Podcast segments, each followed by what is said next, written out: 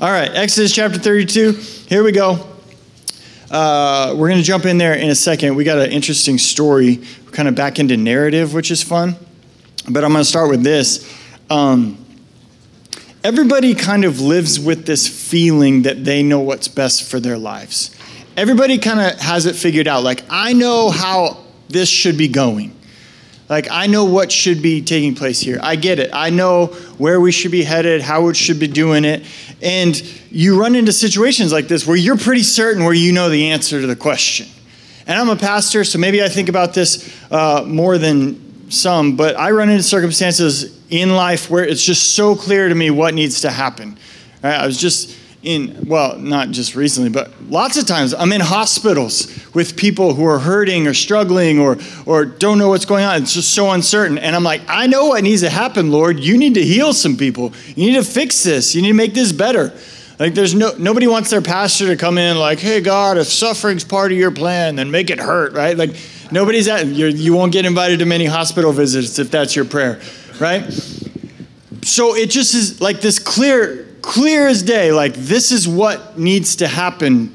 And, and we all think we know that in certain circumstances, right? Uh, I think about that with revival. We just sang about it. Like, how could it not be God's plan to revive his church, to light his church on fire, to like change hearts and lives and minds and, and just let that burn through the city? And, and how could that not be God's plan? Like, what's the downside of that?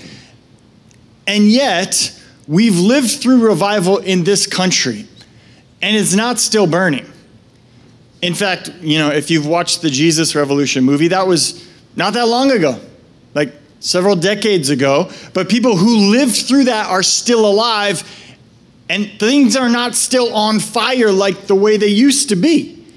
So it didn't fix everything for them. It wasn't like they just like floated through life on magic pixie dust the rest of their lives and nothing ever struggled or made it hard and they just like were the most on fire people for Jesus until the day they died. Like they went through revival, they experienced it. And actually, I run into a lot of them in Spokane and I'm like, hey, how's it going? They're like, you're at Calvary Chapel? Yeah, we were in the Jesus People movement. Really? You were? That's incredible. Yeah, we just haven't been able to find a church since we came to Spokane. What? That's amazing. Like, how long you been in Spokane? Let's see, 93? I'm like, what? 93? happens literally twice a year. That happens to me. So what is that? How, how can we live through something that amazing and it does because in my mind I'm like that would fix it, God. Like, if we just saw that, if we watched revival, if we watched miracles, if we watched undeniable presence of God in our lives, how could that not light us on fire for Jesus for the rest of our days? Well, the problem is human history doesn't line up with what I think in my mind would be the result of the things I think God should do. God does miracles all the time. People encounter the miraculous. God answers their prayers, and it doesn't lead to lasting change over and over and over again, I've seen people in my own life, right? God answers a prayer, and then somebody has to remind me a year later that God answered my prayer. Like, weren't you like really praying hard for that thing? I'm like, oh yeah, that's right. Like that. God totally fixed that. He totally came through when I asked him. I totally forgot about that. It's everybody. We do this all the time. And we're in the book of Exodus, and this is happening to these people as we speak they're watching God come through over and over and over and answer their prayers in undeniable ways.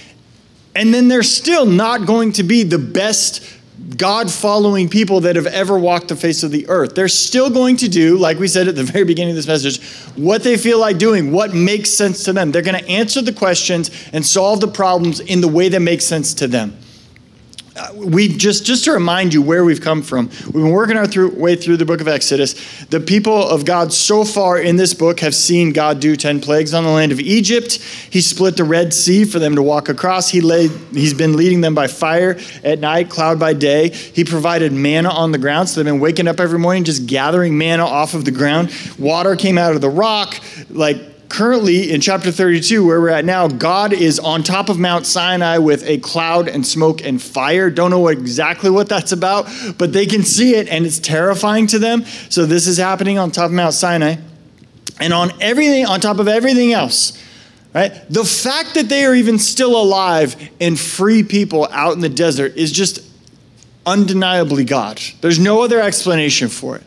They were in the, slaves in the most powerful nation on the world, and now they're just free in the desert worshiping their God.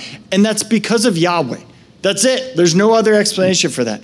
So, if you remember the account in chapter 24, before we kind of went on this tabernacle journey, uh, Moses was called up the mountain by God. It was the seventh time up the mountain. So Moses goes up the mountain the last time.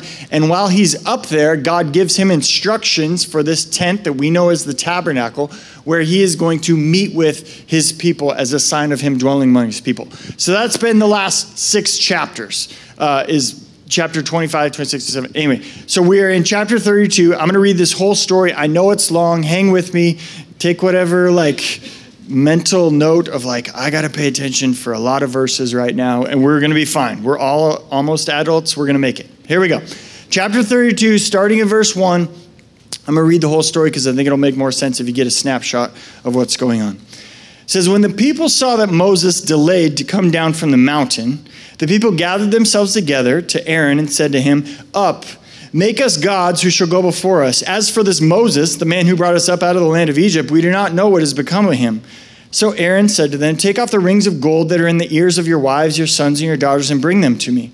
So all the people took off the rings of gold that were in their ears and brought them to Aaron, and he received the gold from their hand and fashioned it with a graving tool and made a golden calf.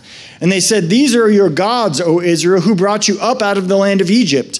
And when Aaron saw this, he built an altar before it, and Aaron made a proclamation and said, Tomorrow shall be a feast to the Lord.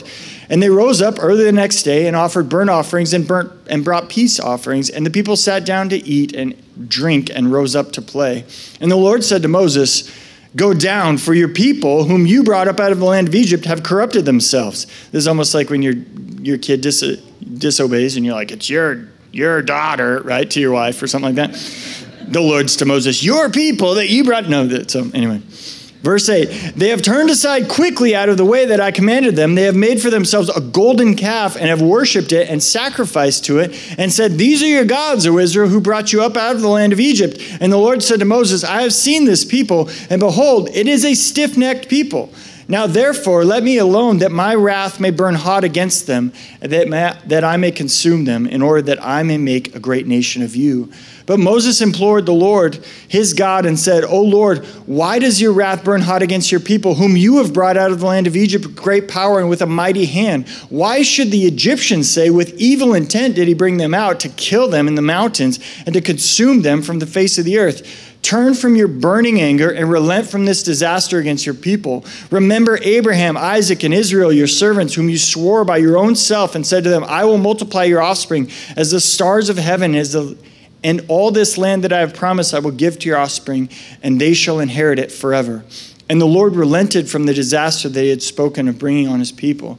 Then Moses turned and went down from the mountain with the two tablets of the testimony in his hand, tablets that were written on both sides, on the front and the back, that were written. And the tablets were the work of God, and the writing was the writing of God engraved on the tablets. And when Joshua heard the noise of the people as they shouted, he said to Moses, There's noise of war in the camp. But Moses said, It is not the sound of shouting for victory or the sound of cry of defeat, but the sound of singing that I hear. And as soon as Moses came near the camp and saw the calf and the dancing, Moses' anger burned hot. And he threw the tablets out of his hands and broke them at the foot of the mountain. And he took the calf that they had made and burned it with fire and ground it to powder and scattered it on the water and made the people of Israel drink it. And Moses said to Aaron, what did this people do to you that you have brought such a great sin upon them? And Aaron said, Let not the anger of my Lord burn hot. You know the people that they are set on evil, for they said to me, Make us gods who shall go before us. And as for this Moses, the man who brought us up out of the land of Egypt, we do not know what has become of him. So I said to them, Let any of you who have gold take it off. So they gave it to me, and I threw it in the fire, and out came this calf. There's like a 16 year old boy here that's like, that's not funny, that could happen, right?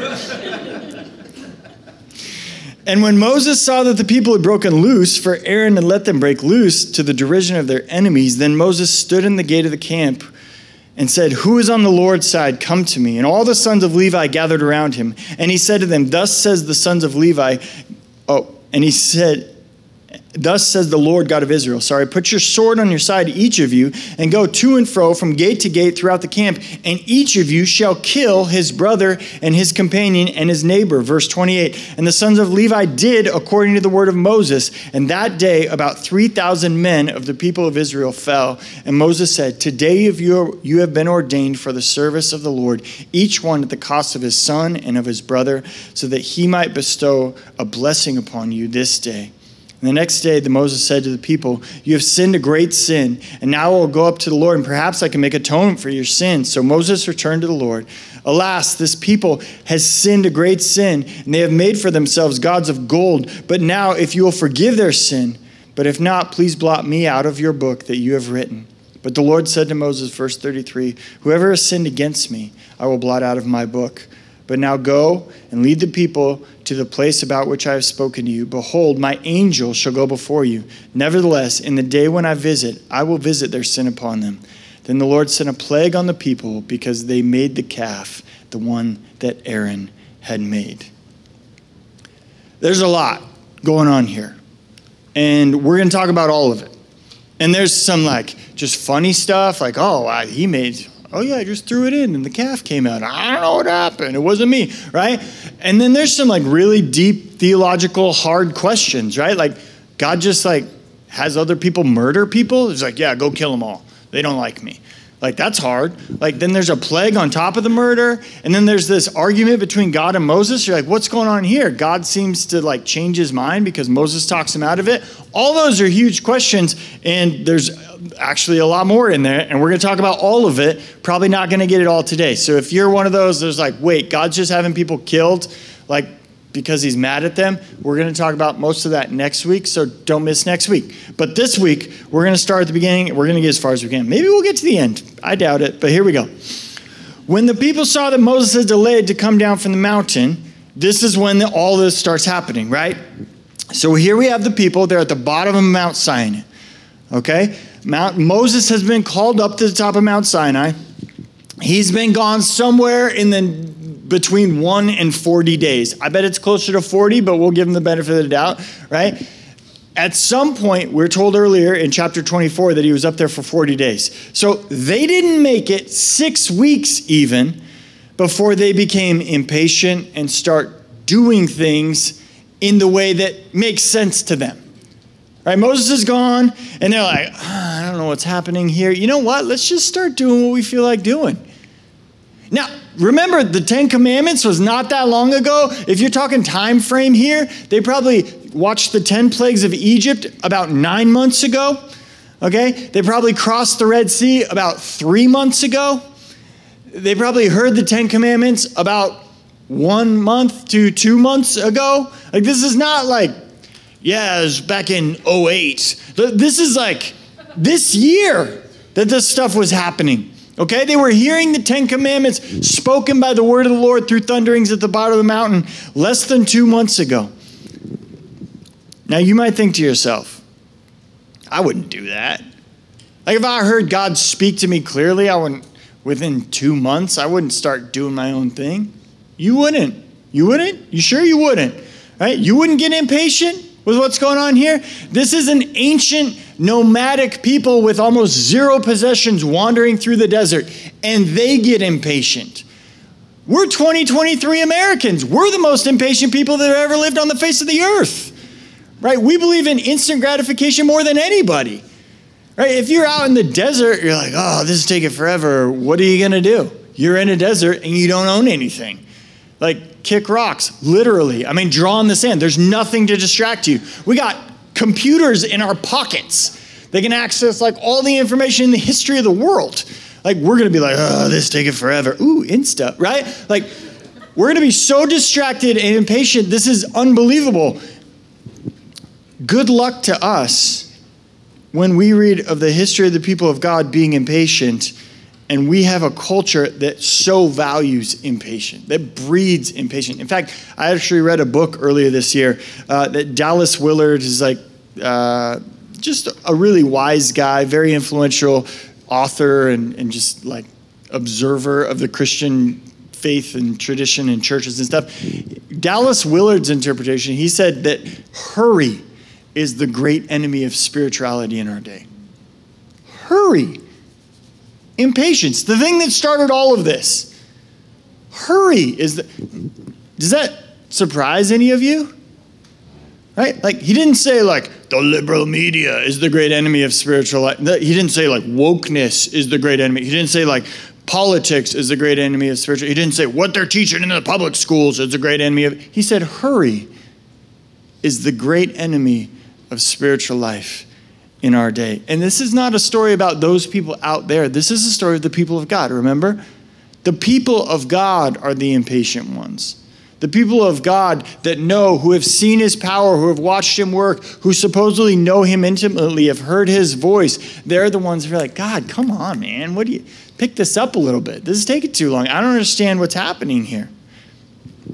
And so the people, after they get impatient, gather themselves together around Aaron and said to him, Up, make us gods who shall go before us. As for this Moses, the man who brought us out of the land of Egypt, we don't know what has become of him. So Aaron has to handle this pressure of the crowd, which it doesn't say directly, but the way Moses handled things before he went up the mountain seems to indicate that Moses was preparing them that this would take a while. Okay, you don't have to turn there, but in Exodus chapter 4, uh, Exodus chapter 24, when God called Moses up the mountain at the beginning of this, the Lord said to Moses, Come out to the mountain and wait there, that I may give you the tablets of stone with the law and the commandment which I have written for their instruction. Verse 13 So Moses rose with his assistant Joshua, and Moses went up to the mountain of God, and he said to the elders, Wait here for us until we return to you. And behold, Aaron and Hur are with you. Whoever has a dispute, let them go to them. So that's the kind of thing you say to people when you're going to be gone for a minute right? Like, wait right here. Where? Here. Wait here. And if you have any questions, this guy and this guy, Aaron and Hur, are in charge. Like, you don't say that if you're just going to be gone 10 minutes. Like, this is the thing you like say to your kids when you're like, wait here. And if you don't think they're going to wait there, you say it, wait here. I meant here, like actual here. Don't leave this place. These guys are in charge if you have any questions. So that's what Moses said when he went up, kind of preparing them. This is going to be a minute like he knew what was coming. And so there was some indication, at least, that this was going to take a while, but this happens all the time. Right? People are patient until they're not patient anymore. They started out patient. I mean, maybe they made it a month. I don't know. They probably knew it was going to be a while when Moses left. They're like, oh, yeah, we're going to be fine. We'll make this. And then they waited for a bit. They did great. And then they decided, we're not waiting anymore which is very much how the Christian life works, right? We're like, yeah, I'm going to follow God. And then we're like, I'm not following God anymore. Right? You come out of church, you're like fired up. You're like, man, that was, I think I'm going to do the right thing. I'm going to make some good choices. And then you're like, I did that for a little bit, right? It's the whole diet principle, right? You eat like four good meals, you're like, I'm fine, I could cheat. And then pretty much you're back to cheating every day, all the time, right? That's like, I had salad earlier, like, these fries, they'll offset. Right? Like that's that's what we do with our spiritual life too. We're like, we were patient for a month. Now we're not patient anymore. Right? And the temptation is to be patient as long as it makes sense to you. When the call is to be patient until God does what he wants to do. And, and I've noticed I'm patient usually exactly as long as I feel like being patient. Anybody else notice that? Like, I'm patient as long as I want to be patient, and then I don't want to be patient anymore. It's actually really hard to be patient when you don't feel like being patient. Start off patient, and then I'm not. And you know what you call someone who's partially patient? Impatient. Nobody's like, you don't get credit for getting halfway there. Like it took three hours and we blew up two hours in. It's like, uh, right? That's that's impatience. You don't get credit for partial patience. So Aaron says to them, verse 2 Take off the rings of gold that are in the ears of your wives, your sons, your daughters, and bring them to me. So all the people took off the rings of gold that were in their ears and brought them to Aaron. And he received the gold from their hand and fashioned it with a graving tool and made a golden calf. And they said, These are your gods, O Israel, who brought you up out of the land of Egypt. Again, less than nine months from the plagues of Egypt, less than three months from crossing the Red Sea, eating manna off the ground, drinking water from a rock at this period of time. God is on top of the mountain. They could still see him, right? And they decide that they are going to be okay with worshiping a golden calf, which they watched Aaron make and was just earrings in their ears like hours ago. Just as a reminder, uh, probably six weeks prior to this, they heard the Ten Commandments. The first command was to have no other gods before Yahweh, right? Not, not in order, but like no other gods in his presence. Okay, so, so don't worship any other gods other than Yahweh. That was the first commandment, right? The second command was to have no idols, which is this, this golden calf is like the very definition of an idol, a little engraved, like physical thing that you worship more than, than Yahweh. And then the third command is not to carry the name of Yahweh in vain. Don't bear the name. Remember that? right? Don't take the name, don't carry the name of Yahweh in vain. So they've broken all three of the first commandments. All three of them in one go. They're like, you want to watch two birds with one stone? How about all the birds with one stone, right? Like they're just breaking all of these.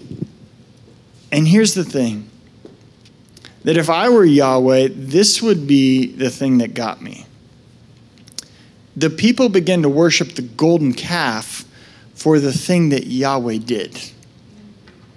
If I was God, which I'm not, you're lucky, right? Um, that would be, I'd be like, okay, you crossed the line. Right? Like when you guys were like doing your thing and doing stupid stuff, fine. But when you're like, thank you for getting us out of Egypt, golden calf, I'd be like, for reals? Like if I got, oh, that would just burn me a little bit. They are giving the calf credit and worship for the thing that Yahweh did. They are worshiping the thing that they made themselves. Think of it like that. I did this thing, and I'm giving the thing I did credit for the thing God actually did in my life. Now, you may think this is outrageous, but my guess is they just didn't think to themselves, hey, we're impatient, we don't know what to do, so let's make something up. You think this was the first time they ever made a golden calf and worshiped it? Do you think that's how it went? They were like, man, this is taking forever. Let's do something new that we've never tried before. You think that's how it went? Probably not.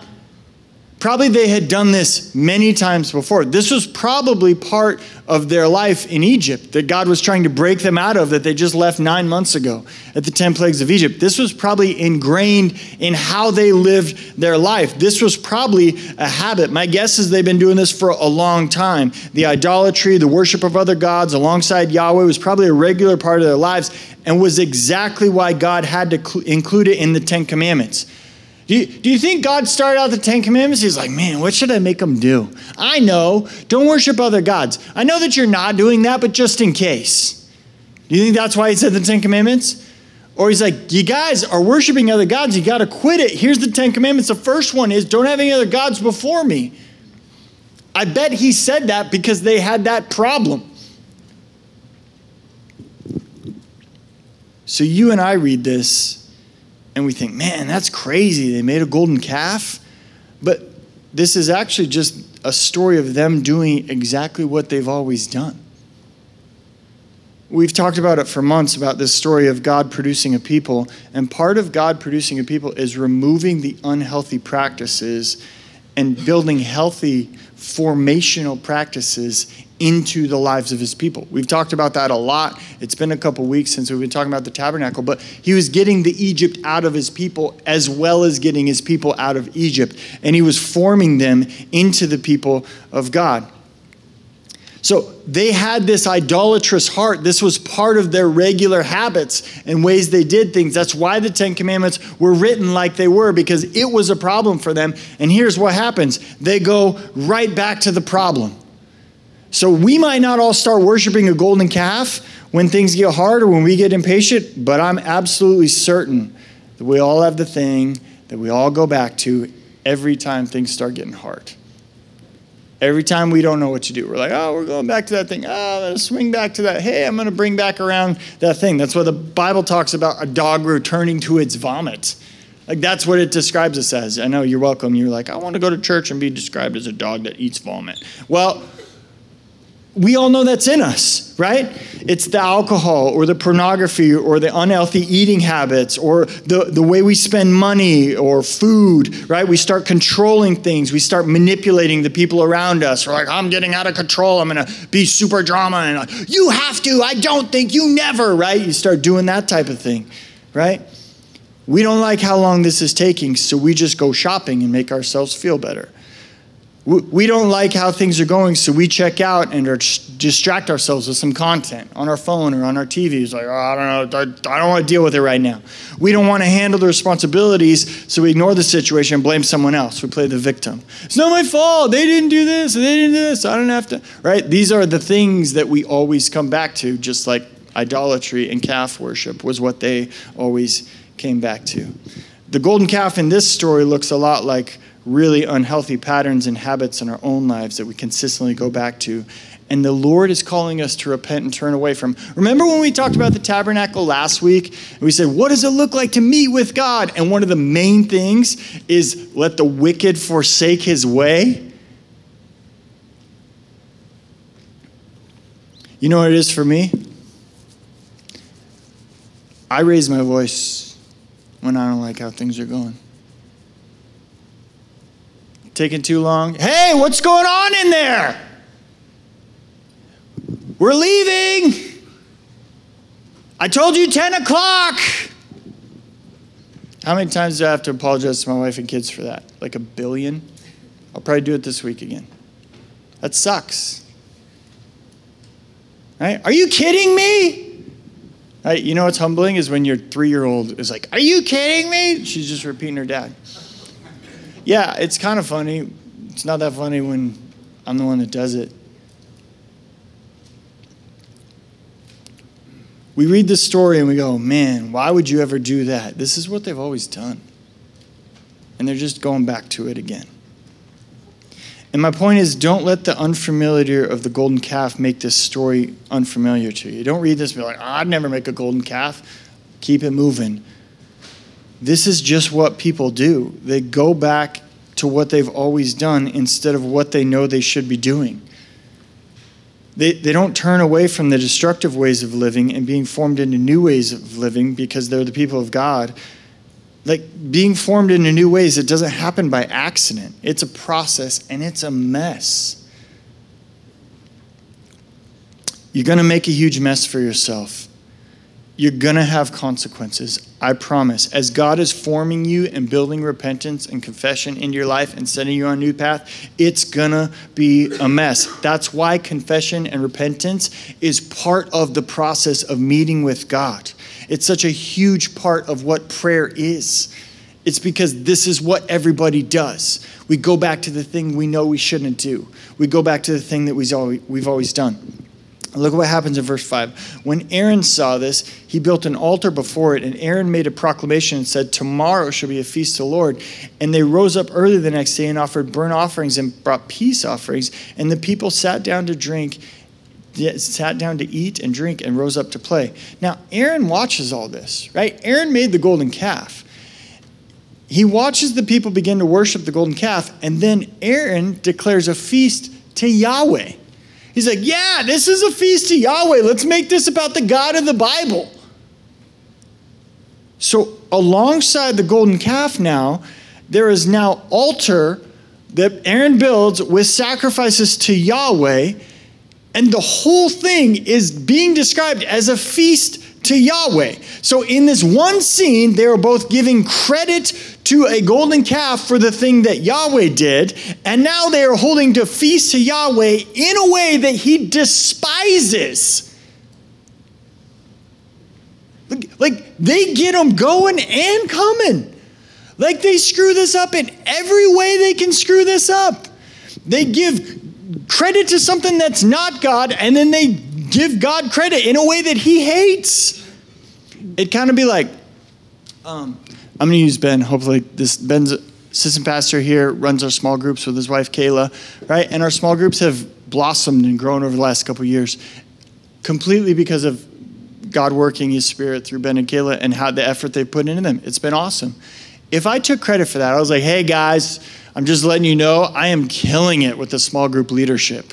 Right? If you guys knew that Ben and Kayla were putting in the effort and, and stuff behind the scenes and I was taking credit for it, you'd be a little annoyed. Right? You'd be like, oh, come on, guys. Right? So I'm like, hey, guys, and to celebrate me and Ben and how amazing small groups are, we're going to go do drugs and gamble at the casino.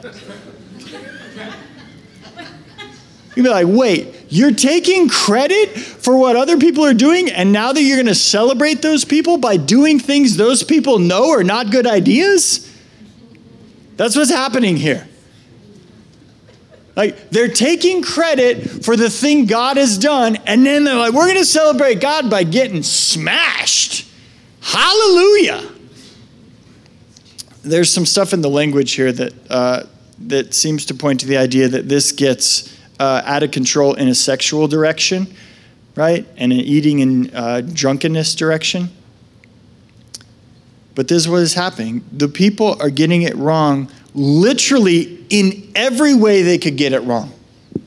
Every single way they could get it wrong in this scenario. They're worshiping something that is not God, and then they're worshiping Yahweh, who is God, in ways that anger him. They're not being formed by the law of God, the Ten Commandments, the Word of God, and they are claiming their old ways of living are actually in worship to Yahweh. You know, later on in your Bible, the Apostle Paul, towards the end of his life, will call himself the chief of sinners. And I think it's probably because of a realization of things like this that we, the people of God, are capable of messing this up in literally every possible way there is to mess this up. Like we can get this wrong, like I said earlier, going and coming. We can do this. We'll fall short every way. We'll make a mess in every way that you can make a mess. We'll be idolaters and heretics at the same exact time, which is crazy because an idolater is worshiping something that isn't God, and a heretic is attributing something incorrect to God. So if you're an idolater, you think just go go worship something that's not God. But it's like we're going to worship something that's not God, and we're going to worship the real God, but in a messed up way. Like you do that at the same time, right? It's crazy that we do this. We do these contradiction things all the time.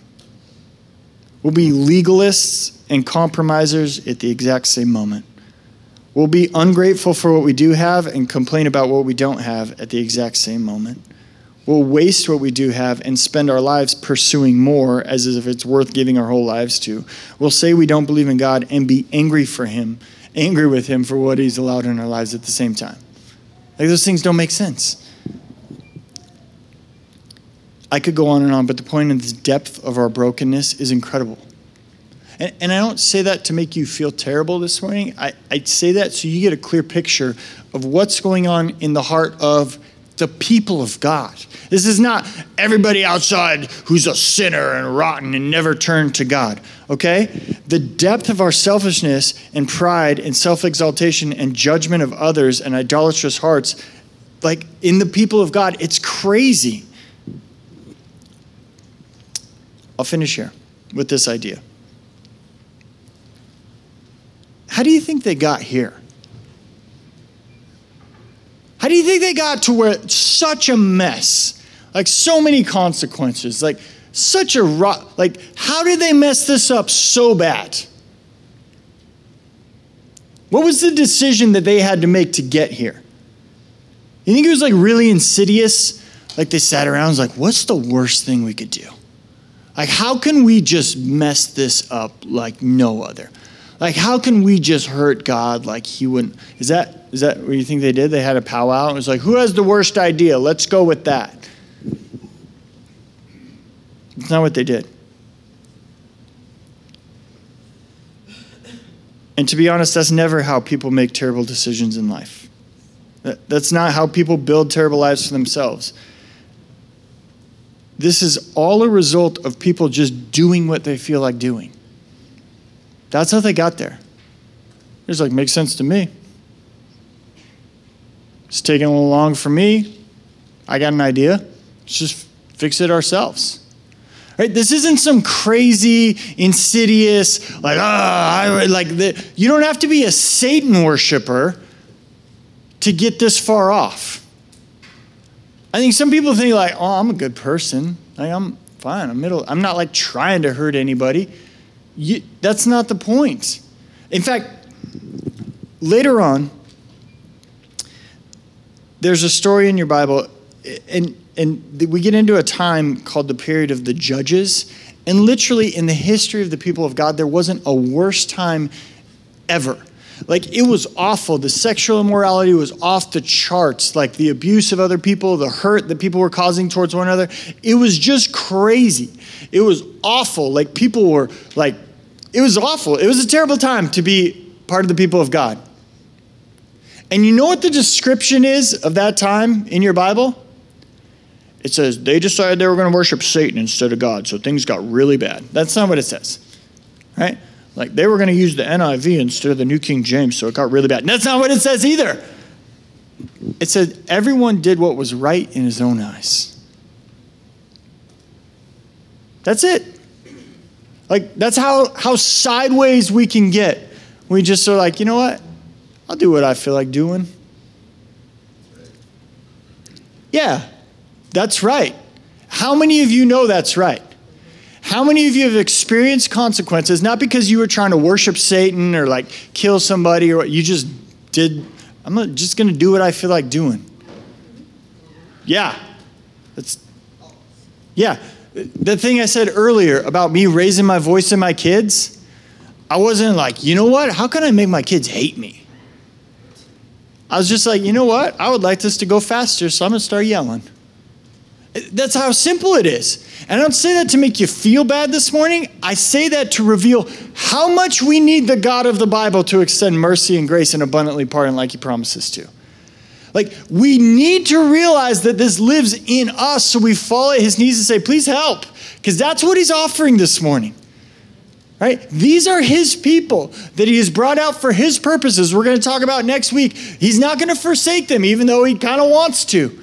He's going to bring them in. He's going to lead them through. But they have made a mess for themselves, and they need to know that for, about themselves so they can fall on His grace and mercy and ask for forgiveness. We're going to spend some time singing this morning.